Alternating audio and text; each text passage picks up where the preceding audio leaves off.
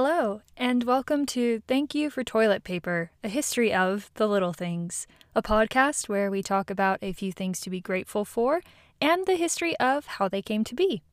I'm your host, Elizabeth Miller. Thank you so much for joining me today. Let's get things rolling. Now, not everyone loves public speaking. For some of us, this is absolutely our least favorite thing to do. But public speeches can hold a lot of power, for good or ill. Growing up, there wasn't a lot of space to be afraid of public speaking. Well, I mean, I guess you could still be afraid, technically. But being part of the church congregation that I was in, even little kids, about eight years old, had the opportunity to speak to the entire congregation. Odds are you'd have spoken to the congregation at least half a dozen times in your lifetime. So, public speaking started young for me, and not just public speaking, but storytelling as well.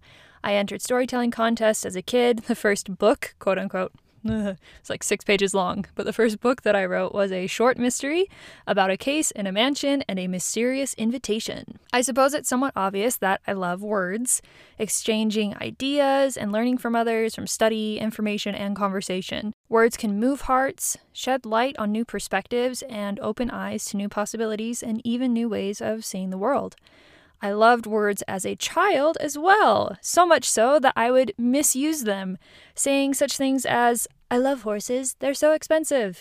Which, I mean, was accurate, technically, but not what I was trying to say, and not why I loved horses. But I liked the sound of the word. Today, we're going to talk about some of the most moving words in history. In fact, in the United States, this speech is considered the top speech of the 20th century, and some might argue that it is the greatest speech in the English language of all time. I am, of course, talking about Reverend Dr. Martin Luther King Jr.'s I Have a Dream speech. The speech took place during the March on Washington on August 28, 1963. The march was a huge success as it attracted over 250,000 people and was conducted entirely peacefully without a single arrest. The success of the march, as well as the impact of the speech, were hugely important.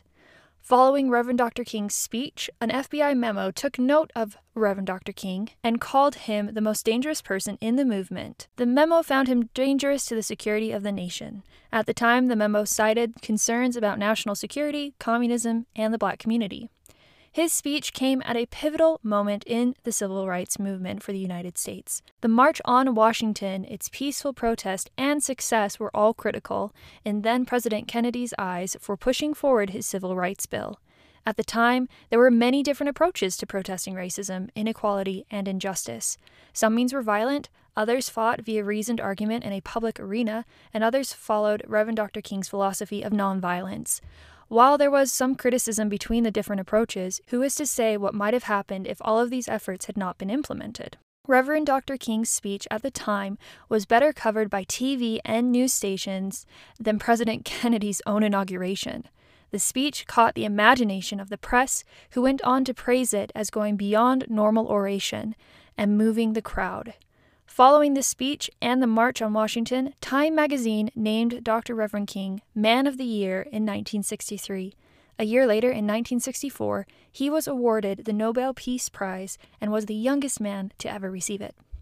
In 2002, the Library of Congress added his speech to the National Recording Registry, and in 2003, the National Park Service dedicated a slab of marble with Reverend Dr. King's name on it, where he had stood that day giving his speech and igniting the imagination of the nation. Back in 2016, it was announced that before 2020, the US $5 bill, which sports an image of the Lincoln Memorial on the back, would undergo some changes that would depict events that had happened at the memorial, including Dr. King's speech. While the speech itself has been and continues to be influential, something I was not as familiar with, which I found particularly impressive as I was researching, were Dr. Reverend King's principles of nonviolence. He details them in his book, Stride Toward Freedom The Montgomery Story. I'm going to quote from his book now. He said the following quote, Number one, nonviolence is a way of life for courageous people. It is active, nonviolent resistance to evil. Number two, nonviolence seeks to win friendship and understanding. The end result of nonviolence is redemption and reconciliation. Number three, nonviolence seeks to defeat injustice, not people. Nonviolence recognizes that evildoers are also victims. Number four, nonviolence holds that suffering can educate and transform. Nonviolence willingly accepts the consequences of its acts. Number five, nonviolence chooses love instead of hate. Nonviolence resists violence to the spirit as well as the body. Nonviolence love is active, not passive. Nonviolence love does not sink to the level of the hater. Love restores community and resists injustice. Nonviolence recognizes the fact that all life is interrelated. Number six, nonviolence believes that the universe is on the side of justice. The nonviolent resistor has deep faith that justice will eventually win. Close quote. Let's just let that sink in for a minute. For me, I found all of these points particularly impressive, and number three stood out to me in particular.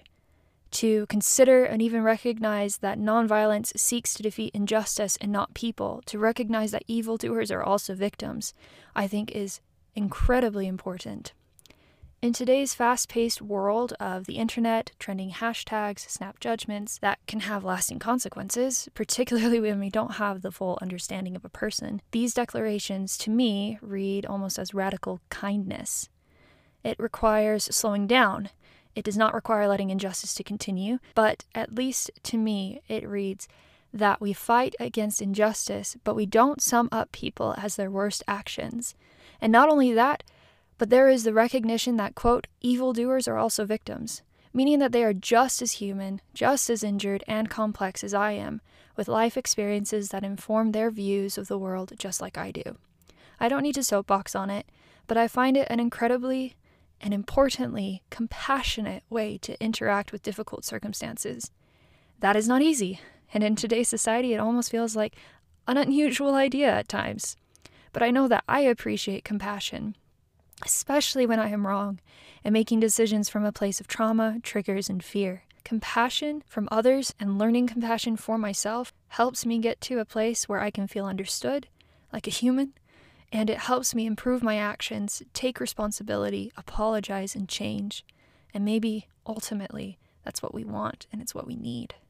So I am grateful for Reverend Dr. Martin Luther King Jr., his courage, his steadfastness and his compassion are astonishing to me and inspiring.